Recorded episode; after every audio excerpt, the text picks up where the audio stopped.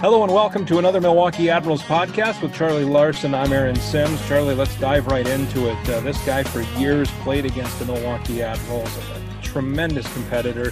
And uh, the last couple of years, we've seen that tremendous competitor up close as an assistant coach with the Milwaukee Admirals. He's Greg Rallo. Uh, Greg, great to see you. We haven't done that. It, it's funny. We're yes, people can hear the audio, but we're doing this over the Zoom, and uh, it's awesome technology. I don't know that I ever want to use it again after in in a, in a few months, but right now it's it's awesome to to be able to see a few people here. It is great. I haven't seen you guys for a while. I feel like you go from seeing each other every day throughout a season, and now we haven't seen each other for whatever it is. I don't even know five, six months, whatever it's been now. It feels like a long time since we've even. Yeah, you'll get it. You'll get over it. I think after this, you'll get it. It'll be like I don't need to see those guys anymore. yeah, right. I don't want to see them anymore. hey, as as we're taping this, um, the Dallas Stars are going to the Stanley Cup Final. You know everybody there. You played in Austin forever uh, Denis Gurianov, who scored the game-winning goal in the clincher, was a teammate of yours. Uh, as a matter of fact, I, I, read that he was a healthy scratch in much of the playoffs, or at least the fi- Calder Cup Finals when you were there, right? I think uh, the coaching staff decided to sit him one game just uh, as a as a learning curve, kind of to kind of kick him into gear, and and it it worked for him in that series. I remember it kind of sparked him a bit, but yeah, he uh, he's come a long way from from what I know him from to where he is now. He he was a young kid that came over here who didn't speak much English, and he, he's come a long way, and, and he's definitely earned everything he's gotten, and it's so exciting to see him having success. You see so many guys that eh, they they have all the talent in the world, right? You can see all the skill, you see the speed, the size, the strength, or whatever but it needs to be funneled. It needs to be channeled. And it's not, I mean, that he's not unique in that case, but it sounds like he is exactly maybe the, the, the current poster child for that situation. For sure. And, and I think a lot of times things we forget is he was young when he, when I played with him. Uh, I can't remember his exact age, but we're talking like 20 years old. So there's a majority of hockey players that are playing college hockey or even finishing up their junior careers at that age. And the expectations sometimes that we put on the young players coming into professional levels. It just took them some time to develop and, and learn how to be a pro and, and play the pro game. And it was only a matter of time for Gary, like, cause like you said, he had all the attributes. He just had to kind of put it all together. Is that when you, when you deal with him, um, and, and you acted, and it's, we've talked about this before, you kind of acted like a coach, uh, in your final season, specifically with the Texas Stars. Uh, Carl Taylor was an assistant. Derek Laxdal was the head coach. Do you does he become a project? Is he indicative of of guys maybe you work uh, spend a little more time with as a veteran player? That's funny. You, uh, me and Travis Morin, we were we were in charge of Gary. We would really? take him to the airports. We would pick him up. I know he was there the year before when I was in Germany. I know Travis was there the first year that he got over and helped him set up his internet, got him in his apartment. Uh, so it was every we would it was a constant joke like when's the text from Gary coming asking for the ride to the airport. And sure enough, every night the night before we were flying out, we'd both get the text. You guys picking me up tomorrow? So yeah, it's it's so cool for me to sit here and I mean he just scored the game winning goal to go to the Stanley Cup final. So I couldn't be prouder of him and more excited for him. Yeah. Is that when when you're going through that? When when did the coaching bug hit you? was it a sudden thing? No, I think it's I I knew I always wanted to stay in the game. Uh, it's been something. I mean, I've been playing hockey since as long as I can remember, since I can walk. So I definitely knew that I wouldn't be able to just stop playing and walk away from it.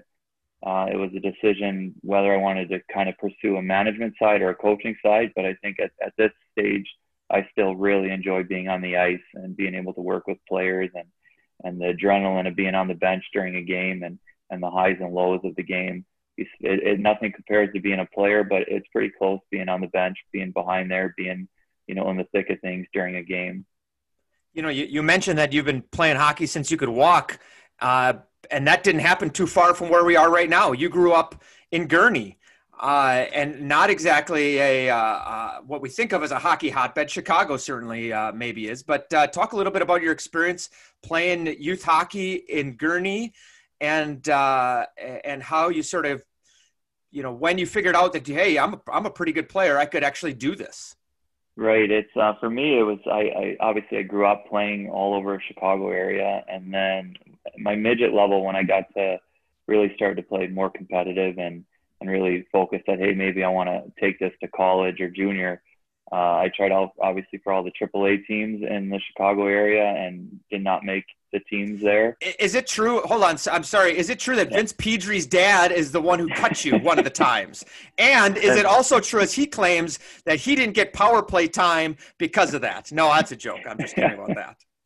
Oh, well, it, that is all true, except the power play point. I can't speak to that, but yeah, and back then it, it is what it is. Um, I was, like I said, I was cut from the AAA teams, which you know, it's funny how things work out in life. I ended up landing playing for the Chicago Flames at the time for a guy named Nick Polis, who kind of became my mentor. And to this day, we are still really close and really friends. And he pushed me and guided me in the right direction. And and it ended up being a blessing in disguise. We won a national championship at the midget double A level my first year, and then we lost in the finals the second year. So it was a really good experience. Learned how to win, learned how to be a hockey player, and he pushed me to try, try out in the junior level, and I did, and ended up making that team, and and it kind of all snowballed from there. So that was, was oh. it for high school? I mean, did, were you playing out of Chicago, so you would have to drive? I mean, what what was schooling like? There was uh, high school hockey in Chicago. I'm not sure what it's like today, but when I but you were there, but was, you weren't but you weren't living in Chicago. You were you were no. going to high school in Gurnee. Gurnee for sure. High school hockey was pretty much non-existent right. in the Chicago area when, it, and I'm not sure what it is today, but so I. Well, I think it is all the AAA teams and stuff. Yeah. I think pretty much, but I'm just curious how how you dealt with school and and and graduating high school while I'm assuming you had to commute 75 miles at least to to get to a game or practice. Yeah, my practices were in Glen Ellyn, which was about 50 minute drive. Uh, they were midget double A's I mean, for what it is, it's a little less uh, time, whatever, for time than AAA. Yeah. Time commitment than AAA, but at the same time, lots of tournaments and weekend games. Thankfully, you know, I think hockey's got that understanding, and we talked to my teachers beforehand, and I would miss a couple Fridays for tournaments and whatnot. But parents were always very hard on me to make sure I had my schoolwork done and and you know all that stuff, getting it done and communicating with the school that when I missed, it was for a good reason. Mm-hmm. So you went into play juniors down in in Spring in Springfield, uh, and was that after? Were you after? That was two years after you graduated from uh, high school. Is that right? Yes, uh, maybe one year. I'm not sure. It's, that was a long time ago, Charlie. Come on, man. so I, I, assume you you billeted then down in Springfield. That's got to be a two and a half hour drive from you know your parents. So you billeted down there, and do you keep in touch with those uh, that those families still? My first year, I did billet there. I had a really nice billet family, and it was really good. And then my second year, actually, because I was 20 years old, the coach allowed me to get an apartment and and kind of live on my own. So me and another teammate had an apartment, which was a good and bad idea at the same time. 20 years old, living on my own for the first time. We had, a, we had a little bit of fun, but but those uh, that, yeah. those are those are our those are our players now too, right? You look at the exactly. The... So it's it's kind of it's scary because my career developed a little bit slower. So I was still in college till almost till 24. Didn't go pro till 25. Um, 20 years old with uh, now you have it's your job and you have a lot of responsibilities and people putting pressure on you to do things. So I kind of understand where, where they're at, these young players coming into the league and the, the push for them to exceed at such a young age. But that, that's the game. You see players that do do it and, and they do play at the NHL at a very young age, but some guys, it just takes a little bit more time. How did you get through that? I mean, we, we started off talking about how you and Travis Morin had to hold Denis Gurianov's hand as he came over here at that age. How did you handle it? Because you're the older guys on the team, I would think, when you're 20 years old. Right. Yeah. And then in junior, like as I'm not sure what you mean, what you're asking. Well, I, I guess I'm asking. There are so many players who have to show the way for the young guys. We we say right, and where to get things and how how to go about grocery shopping and paying bills and blah, blah right. all of this stuff. Right. Get, get, get internet. Get electricity. Life, yes, exactly. Life skills. And so, who was there to show you? Was it parents coming coming by all the time? Was it the coach? Was it because at, at 20 years old playing juniors, you're the you're you're the veteran player. There's right. There is no Jared. You. There is no Jarred Tinordi or uh, you know Cole Schneider to to help these guys out to help you out. Yeah, for sure. I feel. I don't know. I I, I think I was raised right. I I at 20 years old, I was pretty self-sufficient. I was able, you know, obviously mom and dad p- paid the bills, so that was very kind to them and nice. But at the same time, we we were required if we weren't going to school because uh, when you play juniors, obviously I was done with high school. So our coach, it was required that you either take college courses or you get a job. So I had a job and I worked. And what did you do? What was that job? I was a host at Applebee's. Ah. I never wanted to be a waiter because I didn't want that responsibility. I just wanted to sit people down and say I had a job. And then my focus was hockey. Applebee's was a secondary career. Was that the last? Let's say, well, let's say non-hockey. Last ho- non-hockey job you had? Yeah, I worked some retail growing up and in college. When I'd come home for the summers, I did some. I worked at Tommy at the outlets here in, in Kenosha or Mount Pleasant. So I used to work there, and then yeah, I'd say that's pretty much my last uh, non-hockey job. So you never worked at the uh, at the outlet malls in Gurnee Mills or at the hockey rink. Most people don't. I shouldn't say most people. I didn't know that the the outlet malls have a hockey rink along the back side of them, uh, but they do, and it's attached to an arcade. Yes, rinkside. It's it has the potential to be a pretty cool place. It's As awesome. said, it's it's a hockey rink and an arcade built into one. But yeah. I don't think I don't not even sure if they have a team that plays out of there or where they get their bookings from, but there's a hockey rink there and it's still still afloat. Yeah, my my son played in a tournament. Uh, uh, actually, it was an outdoor tournament at Lake Forest, but they used that as one of the sites. And I walked in there, I was like, "This is phenomenal! This place should be making bank." And I mean, I didn't know anything. I hadn't. I did. I wasn't so impressed that I followed up on it. Let's just put it that way. right. Uh, so you end up at Ferris State. Did you have other offers? Uh, and what was your what was your collegiate experience like uh, up north and uh, uh, up there? I did my. Uh, I had a couple. I went on a couple visits and a couple um, like less than full ride scholarships in in the works. But when Ferris came in and offered the full ride, that's kind of it, it's pretty tough to turn that down. It is, and that's a so, big deal too because or because colleges, it's people look at football and basketball and they think every sport is like that, but like a school like Ferris State probably has 12 scholarships, right? Right. And they have to split those up between fulls and partials. So for you to get a full ride, is that that really speaks volumes of what the coach thought of you and well, your potential. You say that not not only not only Ferris State, but pretty much everywhere, everywhere, hockey. everywhere. Yes, college absolutely. hockey is that way. Like the University yes. of Wisconsin does not have 30 full rides; they right. have so many partials. Right. Hundred percent. That's exactly how it is, and and obviously, yes, I was extremely happy. Actually, Jeff Jeff Blashill, who coaches the Red Wings now, was was the coach, the assistant coach that recruited me, came and watched me play, and recruited me to come there. He left before I ever played there. He went on, uh, but at the same time, I Ferris was an awesome experience for me, and Bob Daniels, the head coach there, does a great job. He's been there for a long time, and the program itself from when, when I was there to where it is now, it just continued to grow and go in the right direction. They do a fantastic job there. You uh, so you finished four years, and I mean your draft year uh, theoretically would would have happened a number of years before uh, uh, before that. So you're a free agent coming out, and obviously you can get drafted, you know, afterwards. But you're a free agent coming out. Uh, talk take us through the process of uh, of turning pro and how it happened for you. Well, first off, my draft year, there was no like, my parents were not.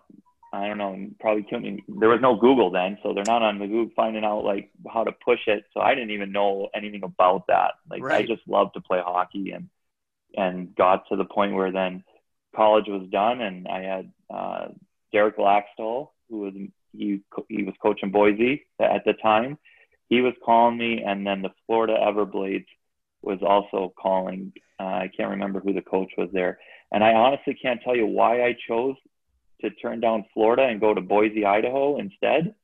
But it turned out to be the right choice because I mean, to this day I'm still close with Laxdal, and we, we still have conversations to this day. So yeah, I'm not really sure a college kid coming out of college why I turned down Florida. I was just gonna say like that. I don't know. That's like the premier. Florida is uh, the Everblades, who is our affiliate, is like the premier place to go in the ECHL. That's where everyone, all the guys who come up here get called up in the middle of February. They're tan, and exactly. uh, we're all we're pasty white. Yeah, I'm not. Yeah, to this day, but it worked out really well for me. So, good choice. And then you figure out a way to get to the American League? Oh, geez. Like, where do we start, Simsy? Like, my career, it's just, uh, and that's what I kind of try to teach guys. It's, it's not where you start, it's kind of where you end. And everybody's path's going to be different. It doesn't matter if you're drafted, undrafted.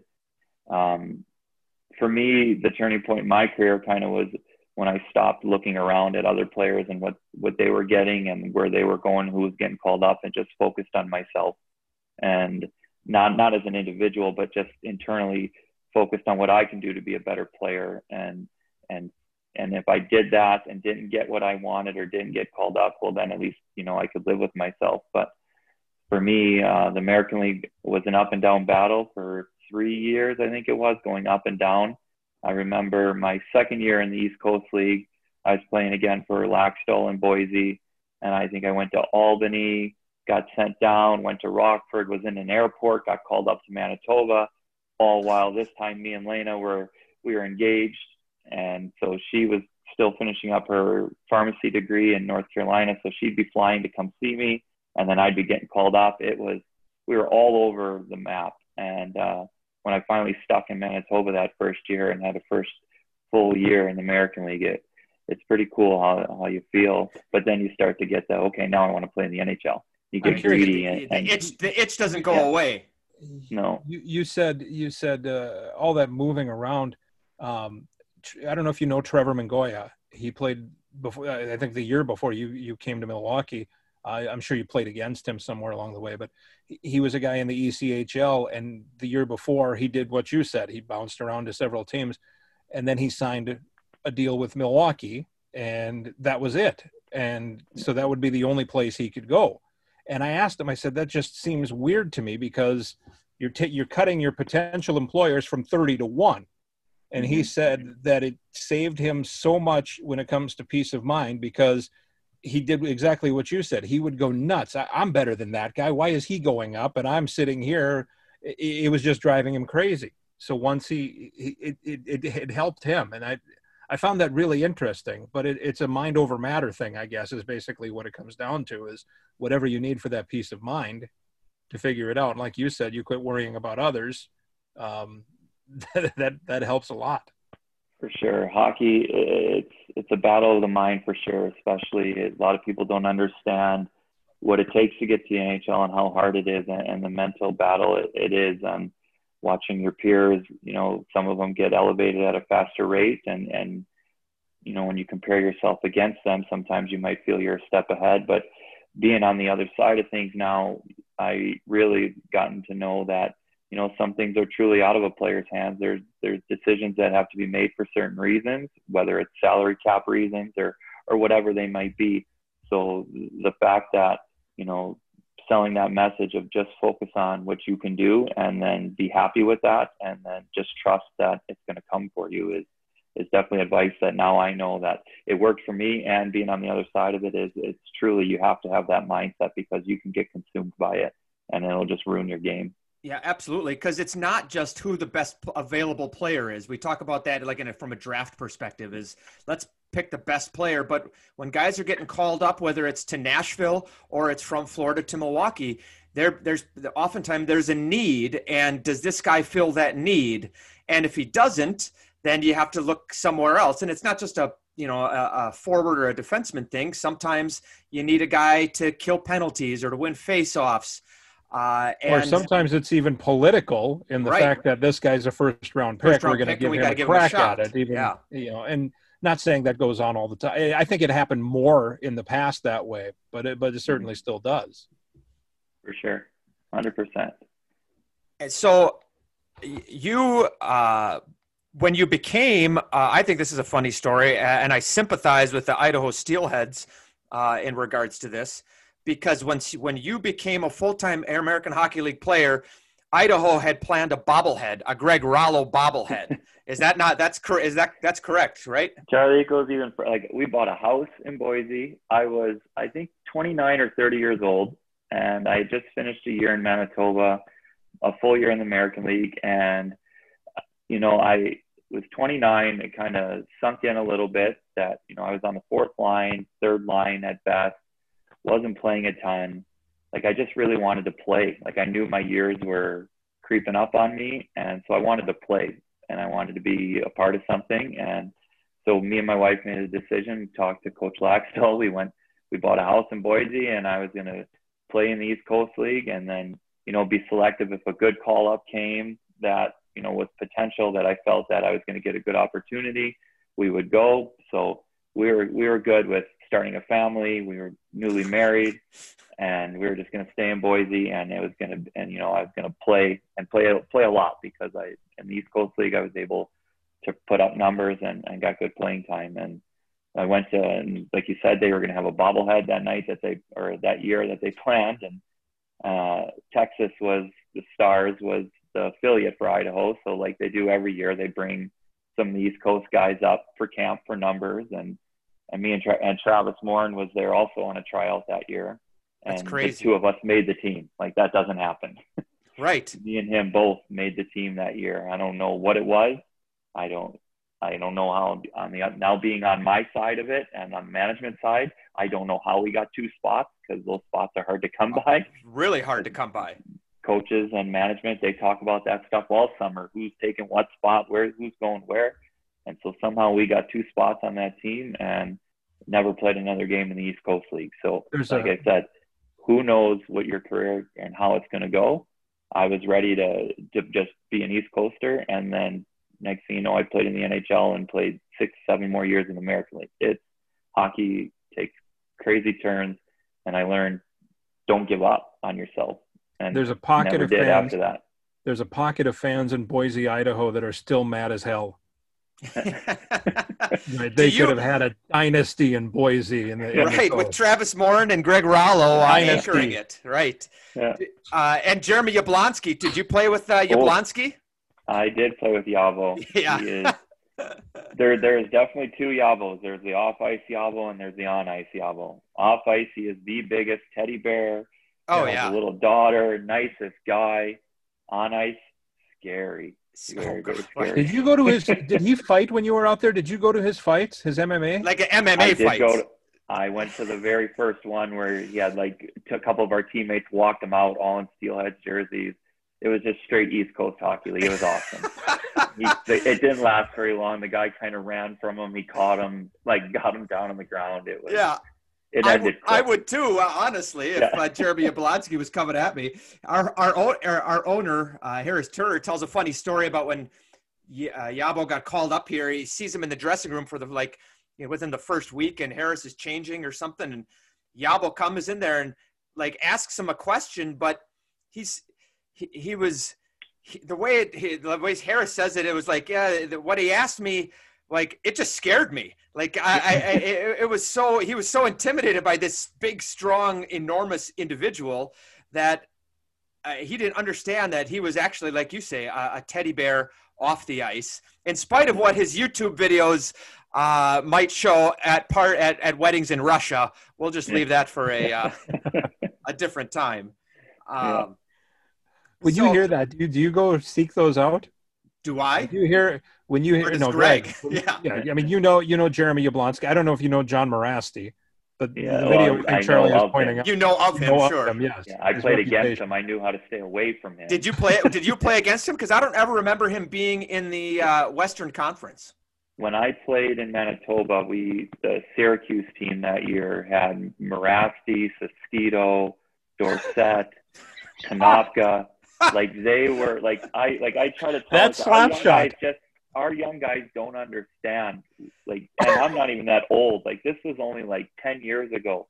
How scary it really hockey was out there. So like yeah. that Portal struggles so much with like we try to tell guys like, hey, you got to get to the net and it's hard, and we're just like, they don't even like. You have no idea. Back then, they literally didn't even know there was a puck on the ice. they they were not out there to play hockey. They were out there to hurt somebody, and so you had to keep your head up at all times when when you played those boys. And, and I, I mean, I don't, I don't want to belabor this forever, but uh, Mirasty and Yablonski, if I'm not mistaken, they're cousins. I think that's like, right. They're related to each other, and they had just some of the most ridiculous like fights, and it was it was like people were going to watch those those games to see Mirasty and Yablonski fight. They weren't necessarily saying like they weren't going to watch the hockey. They want to see these guys battle. That's and to take it even another step further, like uh, Trevor Gillies is another name you can throw oh. in the mix there. Yeah. Um, they were Trevor and Yabo were best men in each other's weddings, and used to just pound on each other in games. But they're each other's best man in weddings. It's it was just a different different game then. Did, was it like that in the in the coast at all? Were there was it uh, was it you know heavy handed? They really they they filtered that out of the NHL and it got out of the AHL pretty quickly. Did that funnel down to the ECHL then? Not when I was there. I'm not sure what it's like today, but it was like there was two ways to get out of the East Coast League that that I saw was either you, you be the leading scorer and you, you get your shot that way, or you, you leading pimmer yourself the other way. So, yeah so there was definitely guys that I think like uh, Zach Fitzgerald and Yabo, like kind of they got their way out of the East Coast League and worked their way into the American League. Uh, Huxley did it a little bit as well. Names that I remember in my playing time that kind of, you know, toughed their way into the American League, and there was still a need for it at that point. And I still think there's some form of a need for toughness on your team today. You you go to Texas and you kind of even though, and I'm curious who your realtor is, by the way. So buying a house in Boise, buy a movie, you must have the best real. I don't know if it's the same person in all the all the communities you've been, but you have found great realtors uh, along the way. But you didn't necessarily stay in Texas though, or in Austin the whole time. You were back and forth a lot with San Antonio. It, real interesting. How did you keep? Did home stay in one spot, or did you all move to a, to San Antonio, move back to Austin? How did it work for you guys? We moved to the cities that we were in, but we stayed there pretty much year round. Uh, pretty much once we started having kids, like the typical pro player goes home to their hometown in the summer, like for people that don't know. Uh, but once we started having kids, and my wife was a pharmacist, so she she got a job in the playing cities that I was in. Uh, we would pretty much live there year round. So my first two, I played two years in Austin, and then three years in San Antonio, and then two years back in Austin. And honestly, the only reason why I left Austin was because uh, uh, for an NHL opportunity with sure. the Florida Panthers. Like it was, and it worked out. It, it, was, it did work out. It was one of the hardest decisions because I'm a pretty loyal person, I feel, and um, I had already had a contract with Texas that year, signed for an American League only deal, but then um, Florida offered an NHL two way, and like I, like I often say, and the reason why I made it is, you know, I didn't dream of playing in the American League. I dreamed of playing in the NHL. So I wanted to get to the NHL, and that was the only chance. And it ended up working out. I did play my game, but it was definitely tough, tough decision. It's you bring up a great point though that players in the American Hockey League. Um, they don't dream about the American Hockey League. It's no offense to the American Hockey League. It's no, no offense to the fans or anything like that. But um, you talk about getting good veterans and all of this stuff. And uh, I know Colton Sissons was concerned if he had the C, if he was the captain of the team, would he still be called up? I know that was a conversation with Jarred Tinordi that just because you have the C doesn't mean we're not going to call you up. And I mean, those are those are legitimate concerns. And this gets back to what we were talking about before about when you call a player up, the reasoning behind it. Um, if you're a good player, no matter your age, whether it's 20, 18, 32, whatever it might be, it, that dream is still there. It doesn't die. No, and you're 100% correct. There's there's zero disrespect to the American Hockey League. It's, I mean, it's a it's it's a privilege to play at that level. You have to earn it to play at that level. But I I wouldn't want a player on my team that doesn't aspire to get to the NHL. Like right. it's you have to have that drive inside that you want to play at the highest level you can physically possibly play at. So that's kind of my mindset and even our older veterans that guys like um, like Tinordi did it and um, Donovan played for Nashville. like some of and Schneider, guys that are pushing. They push every day. They push our young guys because they still have that urge. They still want to play in the NHL, and it's great to see. And I think that's part of our success is, is our older guys still, you know, have that fire inside to, to push themselves. How do you know when a guy's ready? What does it take? I, I, I, the reason I bring that up is I'm sure you at least played against Nick Spaling, and Spaling came down and it was a numbers thing, and he came down to start the season after this unbelievable camp they said in Nashville. And when he came down, and I could see it, and I'm by no means any any sort of expert when it comes to what it takes to get to the National Hockey League, but you could see like every shot had a purpose. It, it was just different from all the other guys on the ice. He went back, he went up, and he never came back. And I'm curious, when do you know? When can you see? Um, whether you were a player or now as a coach, when is that player ready? When is he ripe to be picked? Right, and that's so hard to to pinpoint. I think it, there's so much things that come in into context. Like let's just say uh, a young guy like Pitlick for us, who you know I'm not sure his exact numbers, but he had 20 plus goals, whatever yep. whatever it was this year, right? So he's a young player and he does that. And if you're not year. scoring a goal in the first like right. 10 games, right? Exactly. So a guy like that, do you want to call him up to the NHL to play him on a fourth line role because your top six guys are already you know they're playing right now, so it's tough to, to get those guys out of those lineup roles. So a guy like him, he's just kind of he needs to continue to build and um, develop and continue to score goals at our level. So one of those spots, he's going to go there and steal one of those spots, or one of those spots opens up. But then like a grind guy, he's ready when he's willing to. When, I think for me is when he's willing to do it every single game.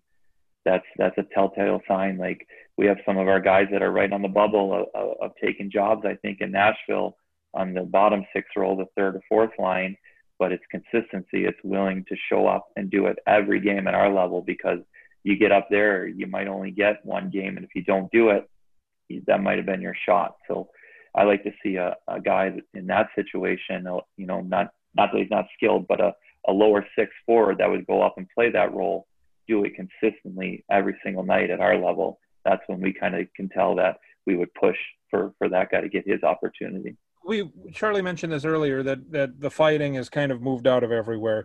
I'm curious as the game evolves and as we, we all evolve. When are we going to get away from the traditional roles of lines, right? Or are we? You know, first line is a scoring line, second line is a complementary scoring line, third line is your checking line, fourth line is your energy line. Who's to say that Connor McDavid wouldn't be on your fourth line. I mean, just just I'm just throwing that out there. Um, no, you know, you get it. You get a team that has four centers. You know, why is Malkin the second center instead of the first center with Crosby? That kind of thing, right? I mean, it's more of a one A one B. Do you think we're ever going to get out of that situation? I think we're fairly close to it. I think um, you can't really have a fourth line like I like we were talking about that Syracuse team that right. you know that didn't right. know that there was a puck out there. You can't you can't do that anymore. Guys are too skilled, too fast to have that. And a good example was that I, I'm pretty sure uh, first game in the Dallas Star series, Jamie Benn was playing on the fourth line with right. Faksa, and I think guys are interchangeable now, and you can shake things up because even your technically your fourth line players they can still play the game of hockey now. They they can you know they all everybody can skate now. You have to be able to skate to play at our level, and then especially at the NHL level, anybody can score. You saw that last year with our team. We got scoring from all four lines last year, which really helps the team. So, I mean, uh, you're always going to have your top six. I think. I think that's never really going to go away, but. I think the, the typical roles of third, fourth line checking is evolving into they're still they still play hard and heavy like our team, like Tanner and, and Olivier, but they can also contribute offensively and, and and do things that you know maybe the the old school third fourth line players weren't able to do. Let's uh, uh, go back just a little bit to what you were saying before about guys going up, getting one game, and then coming back, and that's what happened to you. Uh, your first game in the NHL. Uh, first of all, though, I wanted I always like to ask the guys talk us talk us through how you found out you were going up, who your first game was with, and all of did your parents go down, all that, uh, uh, all the butterflies that go with it, and then you get sent back afterwards, or maybe you stay a day or two. I'm not sure. Uh, did you were you did you think you're ever going to make it back? Did it drive you more, or did it make you think like, oh my God, was that my shot? A little bit of both. Uh, I just remember my first one was it was after a game. Coach called me in to his office and said, you know, Who's I your, thought who's I your was coach at that uh, at that time?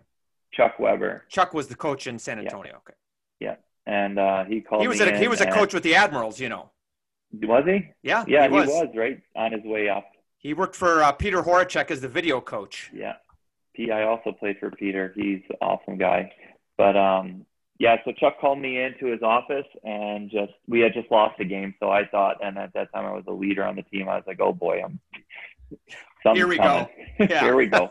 And he's like, oh, "You're going up," and I'm like, "What?" he goes, "You're going to you're going to Florida," and I was just like, "I'm supposed to be upset that we just lost the game, but I was 30 years old. I think I'm like, could not be happier inside. Like, like it was instant change of emotion for sure." And uh, my sister was in town, and obviously my wife was at the game that night. And I remember walking out of the locker room, and when you when you go up, they have you know your NHL club's bag that they pack your gear in, and so I had the Florida Panthers bag in my in, in my arm, and I remember just seeing my wife and just showing her the logo, and she just was like, "What?" And I just just emotion, like it was it was such a cool experience. And then you know, first game wasn't that great. I played four minutes, I think, if that. But just Who, who was it against? Uh, geez, that's a good question. Tampa, I think it was. Okay. I'm not 100% sure because where I was going is then the the following year I got called up and ended up sticking around for 10, 10 straight games. So it was more of a taste, a feel of it. I was there for I think five or six weeks and got to actually live live the lifestyle, which I'll never understand how they complain because someone who's grinded away in the American Hockey League for my entire career that month Right. was Who's taking the bus Real- from from yeah. Austin to Houston, or uh, you Yeah. know, from Rockford to uh, Des Moines? Well, Yada, yada. and, and, and and the American League is quick to point out that what 85% of NHL players all played in the American League, so right. they, they, there shouldn't be any complaining. They should know better.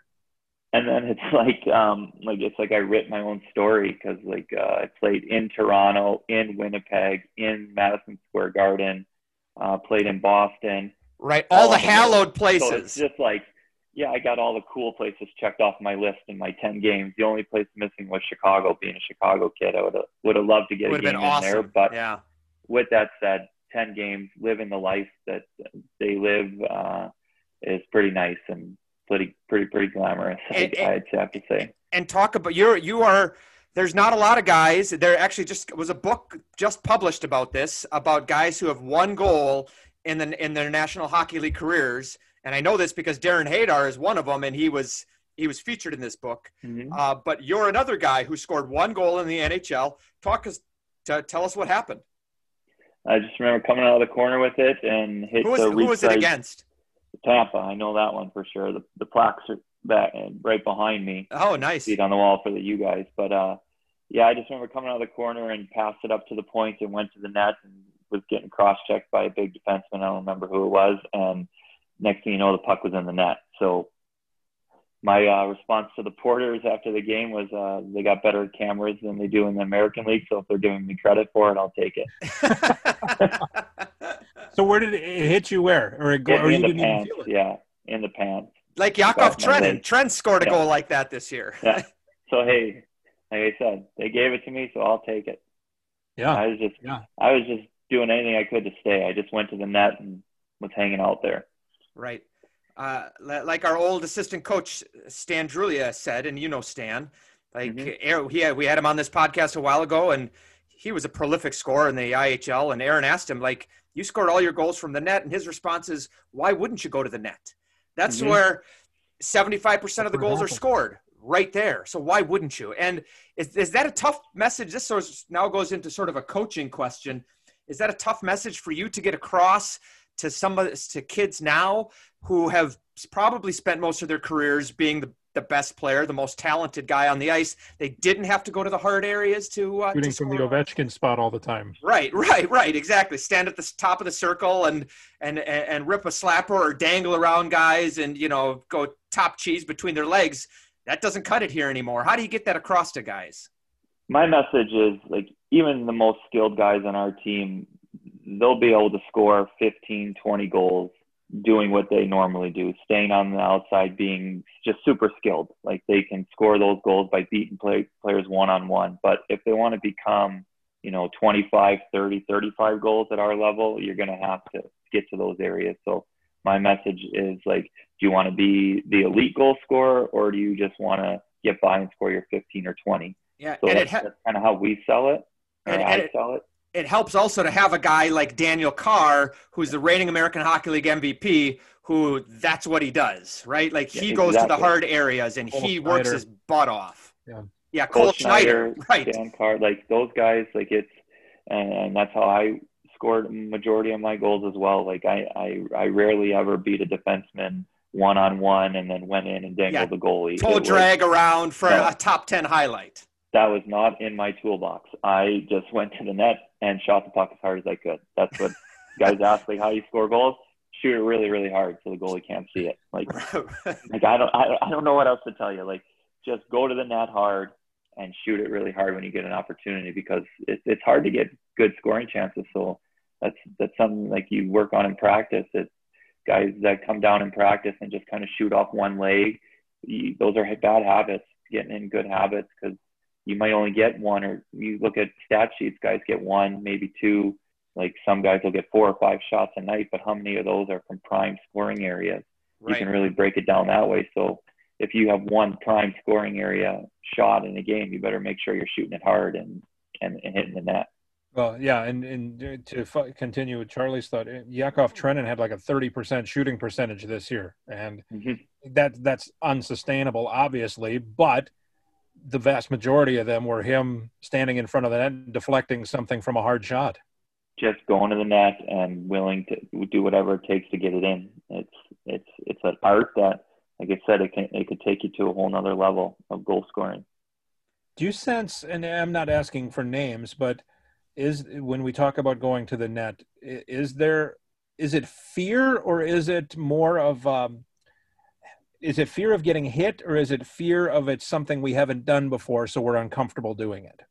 I think a little bit of both. Not so much fear. I wouldn't say fear. I think it's just players just they're they're more skilled now than ever before, and which is a credit to them. And they they always kind of want to have the puck and make plays, and so like that that brings me to the like yes, you can still do all that stuff. We're not trying to take away any of your skill. We want you to use your skill, but there's times in a game where we don't want you hanging out waiting for a pass. We want you getting to the net because you know, a certain situation where our, our D man will be walking the blue line looking to get a shot on net and, and you're standing off on the boards waiting for a pass back. Like at some point we got to attack the net. Like we, we got to, you know, take the skill out of it and, and get to the net and put pucks to the net. So you do a great job setting up a play, get it back to the point. Now it's time to get your butt to the net and hopefully tip one in or find a rebound. How did you end up in Milwaukee? Coaching? Coaching, Talk yeah. about the story about how you got into got into coaching with the Admirals. Yeah. So when I, it, I think originally I, I definitely wanted to play at least another year, but um, that didn't work out in Texas. They, they, you know, obviously for whatever reasons, they Would just you- politely Sorry declined. would would you have gone somewhere else? I mean, did you would you have gone to Hartford or would you have gone or would it have had to have been Austin or San Antonio for your family? Um, probably, most likely. I, it's tough to say now if like an offer came on the table, but there was there's definitely no offers. That I was 36 years old, so they weren't knocking down the door to, to sign a, sign an old guy. Um, but once Texas said no, I think for a brief stint, Carl tried to possibly see if I could play here for the Admirals, but they had their veterans pretty much all locked up because there's the veteran rule in, in the Yeah. American League. So, which was understanding. Um, and then pretty much for me, I had two job opportunities. Uh, I had one with Texas to become like an AHL player development guy. I would live in Austin and run, you know, just be at practices, wouldn't travel with the team, but just kind of oversee, you know, players in Austin at the AHL level. And then Carl gave me a call and asked if I'd be interested in coaching, and then he would throw my name in the mix.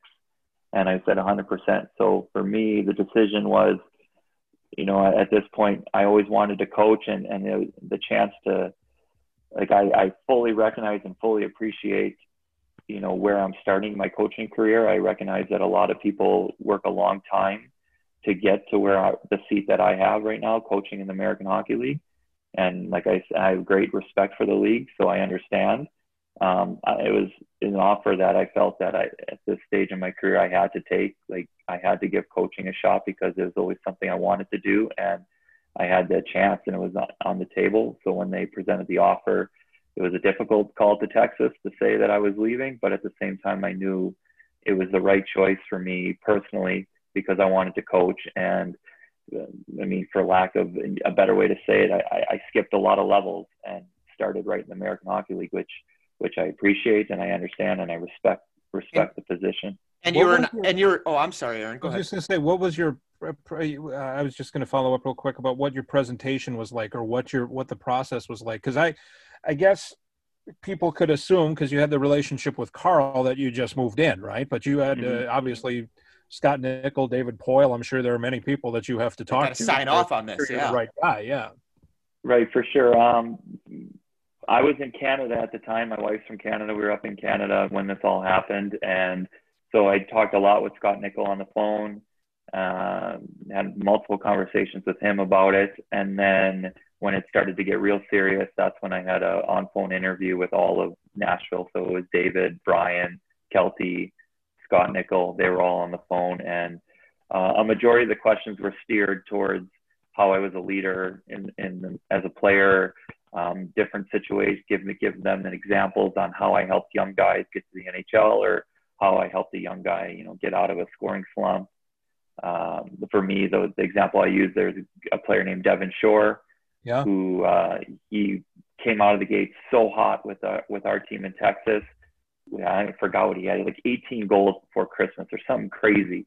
And then he got called up to Dallas and he played a while in Dallas. But then when he got sent down, we kind of had a flow going and he was playing on the third line where he used to be on the first line and then he wasn't on the first power play because things were just clicking for our team.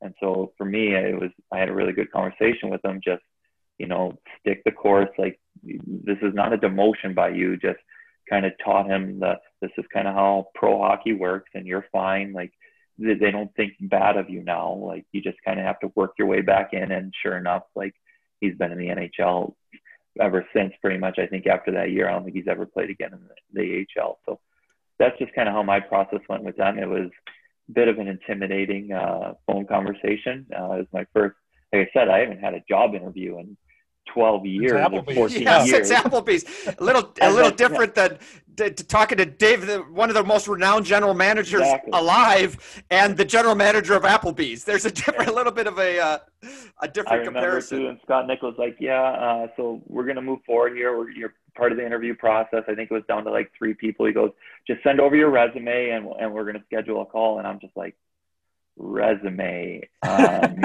Here, here's my here's my hockey DB. Hockey for 12 years, like right. No one's asked me for my resume ever. So uh, thankfully, I have a very a hockey card.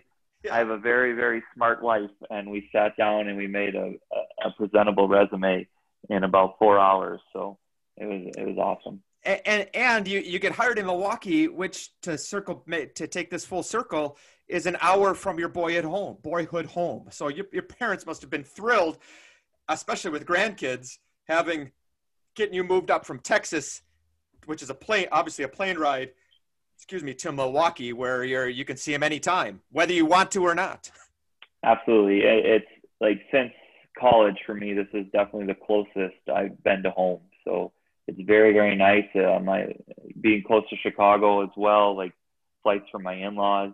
Granted, they're in Canada right now and they can't come here, but um, it, it it was a great fit, and to be able to see my brother and sister more I mean, there was times where I was only seeing my brother and sister maybe once a year. So it's definitely been been a positive in that aspect that my kids now know their uncles and aunts and their nephews or their cousins much much better than you know if we were still in Texas right now. I'd also be remiss to. I can't believe I've never asked you this before. Did Did you ever go Uh-oh. to an Admirals? Did you ever go to an Admirals game when you were a kid? sorry to say no. I have to be honest. I, I always went to Wolves games. I Oh my uh, gosh. Yeah, I know. But uh, the Wolves, when I was growing up, they were in that kind of Wendell Young era. Like it Steve was Maltais. Yeah. like yeah. it was Robbie as Brown. yeah. entertaining as a Blackhawks game. And as a kid, you didn't know any different then for sure. And um, I got a taste of, and that's kind of that was my United Center kind of going back and right. getting And to play at when that you were a kid, when you were a kid going to a Wolves game, they were still playing "Kickstart My Heart" to start to uh, begin the game, and they were Not still a- shooting off the same fireworks with the same blow up, whatever they have going on the ice. Not that it Wow. irritates me at all, but you know, Charlie, there has not there's not a single thing I think that changed since I I remember all of that as a kid, and now and then I also remembered standing on the blue line for the national anthem. Like, I think the And- coolest part of the Wolves games now that it's changed is Wayne Messmer singing the Singing national the anthem. like that. Like guys don't understand. Like as a kid that grew up in Chicago, the anthems at the old Chicago, Chicago Stadium, Stadium, yeah. with Wayne singing it, like there was that's like just straight. Well- I get I just got chills now. Yeah, no, I agree with you. And mine, mine isn't.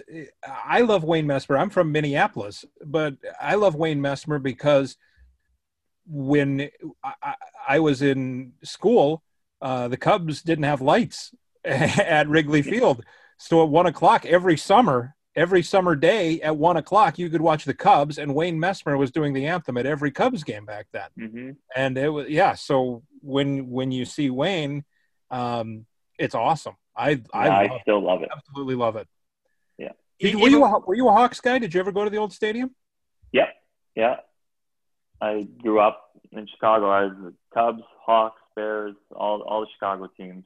I know that doesn't go over well in, in Wisconsin very much when I talk to people, but you got to be be So- who you are. no, well I, I, I the hawks thing uh, there there are so many wisconsin fans uh, s- state of wisconsin fans that if they have a hockey team it's chicago and it makes all the sense in the world because of the proximity. But who who was your guy then? Who who were who were you into?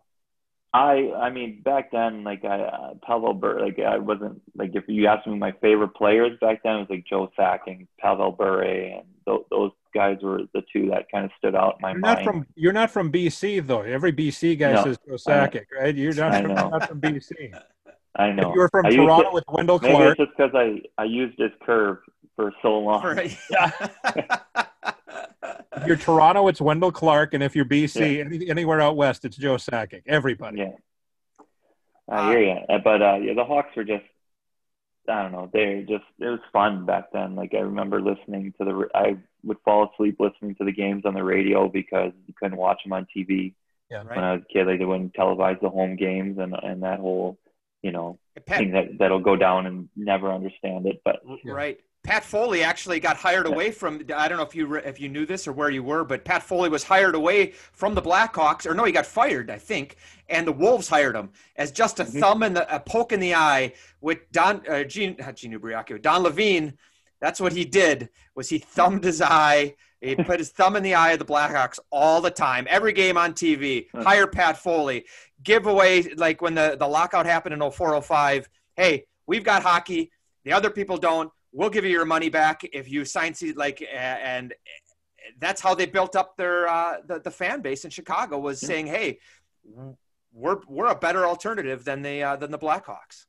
yeah, and the, the Chicago kid in me, I wish that they, they'd get along a little bit because I think uh, if you could have the Blackhawks uh, prospects Oh, playing sure. in Chicago, I think the Allstate would just be because hockey's really grown in the Chicago area since Blackhawks and all their cup wins, and I think it would just be packed. But it is what it is, I guess. Yeah. How, how much? talk As, about- as- oh, I'm sorry. As a ahead. Chicago kid, how much did you enjoy the Last Dance, the uh, uh, the series? Did you, you were you all in on that? Yeah, I actually watched it. I it was great.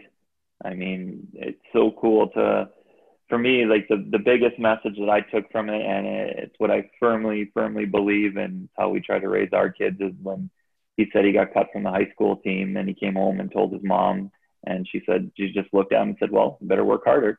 Right. And like I, I cannot agree with that more. It, it, it's not the coach's fault. It's not you know so and so's fault. It's look yourself in the mirror and and and kind of persevere that way. And obviously, it, it worked out pretty well for him. You know Not that that's going to happen for everybody that works hard, but I, I love that mindset that you know she she didn't baby him. She she told him how it is and, and told him to get to work. And that's kind of the way we try to try to help our kids through things. You could have been. Think about it. You, when you get cut from those uh, midget teams that you were trying out in Chicago, uh, you could very well have been a third baseman somewhere. hmm for sure. He very easily could have just gave up and cha- changed sports or or did something else, but Did you ever have Uh, another sport? Did you ever play all the others?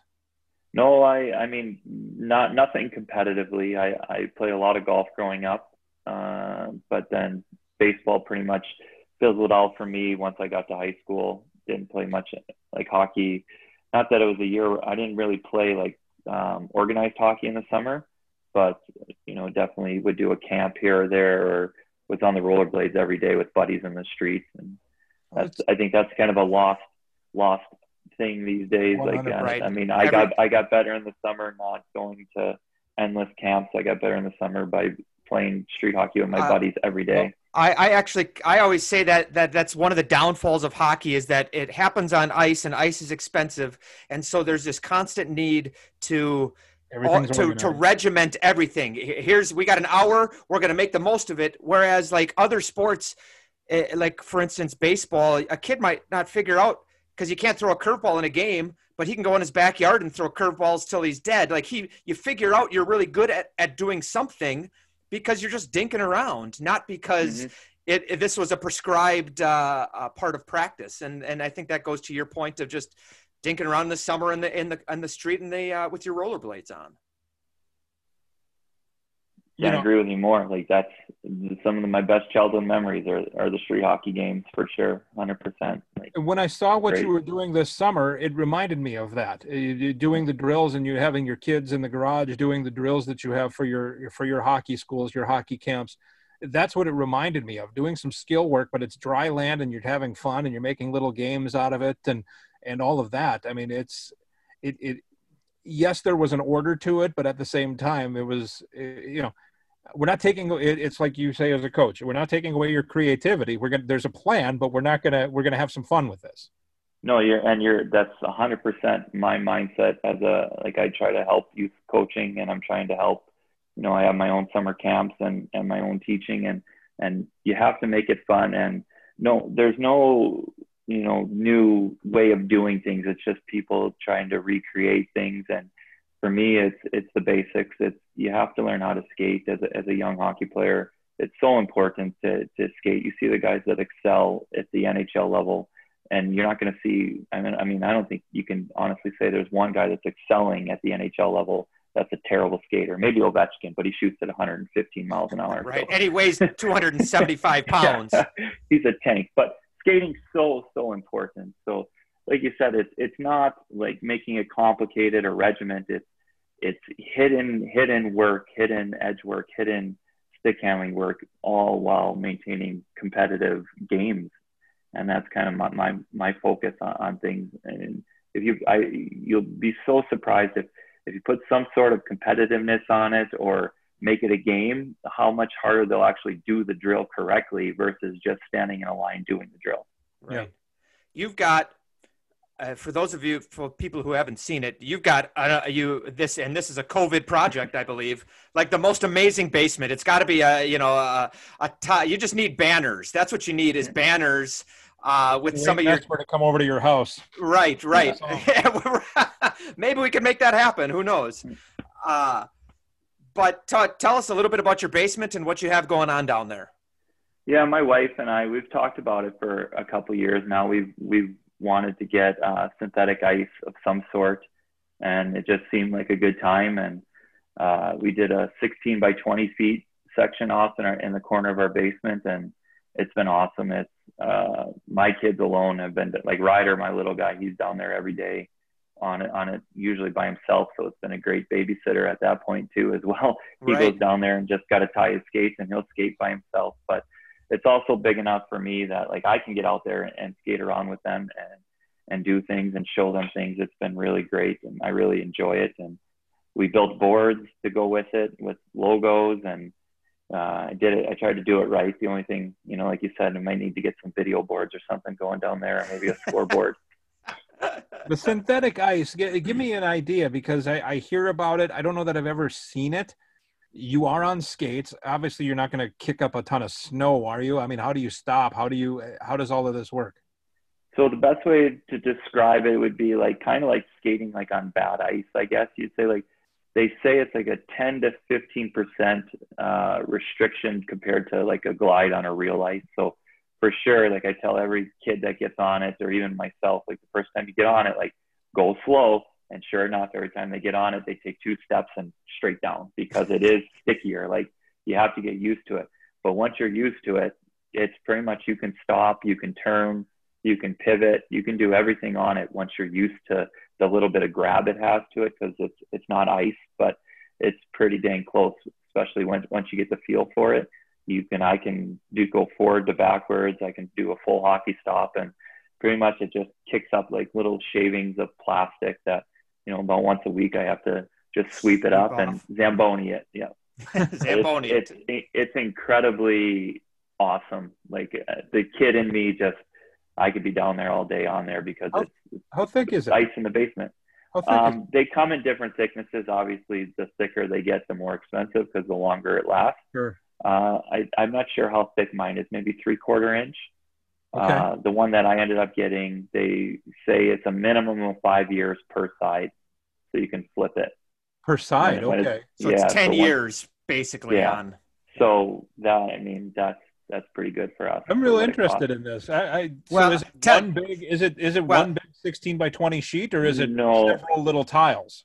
I think all the different companies have their own sizes. I think uh, pretty standard uh, four by four is ours, so they're four by four tiles. And like if Yeah. you ever seen like the interlocking foam gym flooring, Yes. the same concept but way tighter. You have to use them like a rubber mallet to get and it in. hammer it in, Yeah. and then it's there's like two spots in the whole surface where you can actually make out where the grooves are. Everywhere else, you can't even tell the seams are there. That's really interesting. So t- tell Aaron, Greg, where he where he might be able to see uh, a uh, your uh, some pictures and video of your Yeah. basement. Yeah, Aaron, you want to sign up for a, a, a one-on-one lesson? You just go right on over to grhockey27.com and you can sign up, and we'll, we'll get you on there. We'll we'll teach you how to skate, how to stick handle, how to shoot, all the good stuff. But and how to sell it, how to sell it too, Yeah. right? Exactly. No, it's been great. I've been doing very uh, just small group sessions in my basement, um, two to four kids, and it's been a lot of fun. I, uh, the individual teaching and to have the ice now, like where I can actually help them with their skating, and you know, I, like I said, it's all about fundamentals. It's uh, I'm not going to sit here and, and try to sell you on the new terminology on how to say something, but it's passing and shooting and skating, and being able to work with them closely and teach them the proper form at a young age, I think it's very, very important. Well, as we wrap things up here, uh, let's look ahead to the next season. Um, do you have any inkling? Do you have any feeling? Do you think one? Do you think it's going to happen? And and I guess I think we all do, and we don't really have an idea of how it's going to look. But um, what are your hopes? I guess what uh, and and how do you keep a team prepared? Because you're going to have quite a few guys we anticipate back in Milwaukee once this thing does get going again. Yeah, it's, it, the uncertainty is so hard, and that, and I, you know, it's a good question because I've tried to think about it. If I was still playing, what I would be doing right now, and the, the answer is I have no idea. Like it's, I, I feel for our players. Um, Karl's done a good job. He has the team divided up between the three of us, me, Carl, and Scott Ford, and we're just kind of keeping in contact with our group, just kind of keeping their minds right because right about now is when we'd be reporting to Nashville Right. and getting ready to go for the season. So we got to keep guys, make sure they're staying engaged. I, I know for myself personally, it's pretty easy to get my life now is like going to my kids' sports and doing everything. And so now myself too, now that they're back at school, I'm, I'm getting refocused back on hockey and, and starting to look at stuff and where we want our team to be when we do start up. Is it going to start up? I sure hope so. I, I mean, I know as much as you do on that. It's, it's all going to depend on. I think the NHL has done a great job, but they're in a bubble. So uh, I think there's a lot of factors that come in when you look at the American Hockey League. We we we don't have that luxury of doing that. We have to travel and we have to stay in hotels, and I, I don't know how that looks moving forward. So I guess it's a it's a wait and see. Yeah. When you when you deal with your groups, is it all forwards? Do you have some defensemen? How has it been split up? No, it's all all over. Karl Karl believes strongly in that. You know, me and Scott need to work with It's a team. opposite of what uh, opposite of what we know. uh, Him being a defenseman and me being a forward in our playing playing days. Uh, he he wants us working with the opposite as well, so we so we can grow. You know, as a coach that way. Sure. Uh, out of the group, who is your least favorite to talk to? No, I'm just Oh well, I- just yeah. Well, Uh, we won't make him answer that because he's going to say us too. And, right, right, uh, right. Never doing this again. Charlie, it's been an absolute pleasure to see your face and have a conversation with you again. I'll, I, I'm going to take that that it was not sarcastic, uh, even though it might have been. Uh, I will take that as nothing but uh, kind. Yeah, good to see you, Greg. Good to see you. I'm, I'm glad the family is well, and uh, we both are obviously, and um, can't wait to can't wait to do this in person. Absolutely. It's great talking with you guys again. I feel like we can continue on for hours. It's always good stuff. We could, we could literally do this for hours. Yeah. Uh, but But I don't know how ratings happen. Uh, ratings go. Our Rating, ratings wouldn't be great. Yeah, You know, It'll fade a little bit. Uh, yeah. Greg, good to see you. Thanks a lot.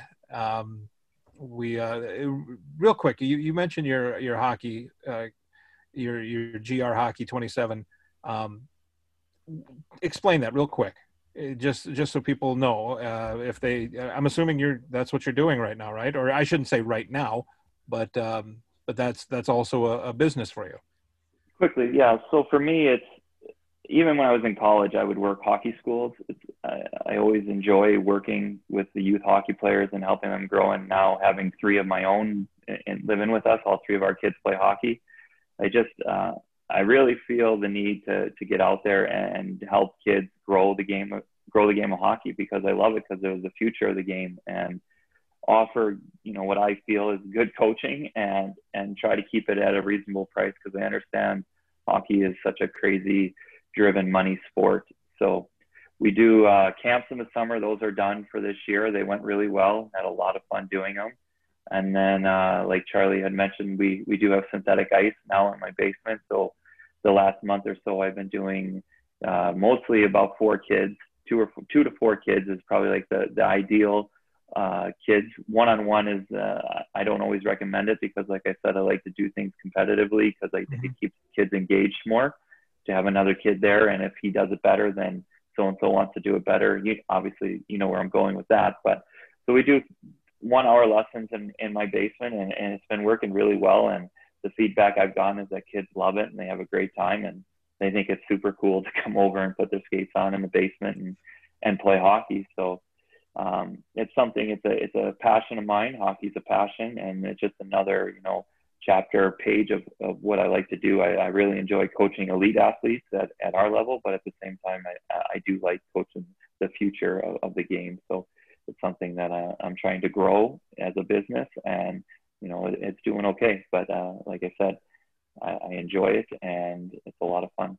And we'll throw a link to we'll throw a link to gr uh, gr hockey 27 uh, in the uh, description here on the uh, podcast as well. Very good. Thanks, Very good. Charlie. How much are you going to charge me for that? A lot. Uh, Yeah. the bill the bill will be I on your know. desk. You put in you've put in well over an hour on this thing, and I'm sure as a host you didn't get many tips at Applebee's to put away. Yeah. So we'll we'll, uh, we'll let it go. If oh, give you're away never going to let me got a live that story. down now, are you? no, What's that? no. You're me- now that you know that, that I Oh. worked at Applebee's. You know I- what? I went from an option quarterback to a defensive lineman working two years at Old Country Buffet when I was 15, 16 years old. So At 20 years old, the free lunch that I got when I got off my shift every day was just like Was awesome. was it Yes. the smothered chicken? Did you get the smothered chicken? Usually at, at that point, it was either the bacon cheeseburger or the the uh, chicken Caesar salad. yeah, That's before I before I learned that to be a hockey player, you might have to eat a little healthy. You might you might you can't have bacon cheeseburgers every single day. Not every day, no.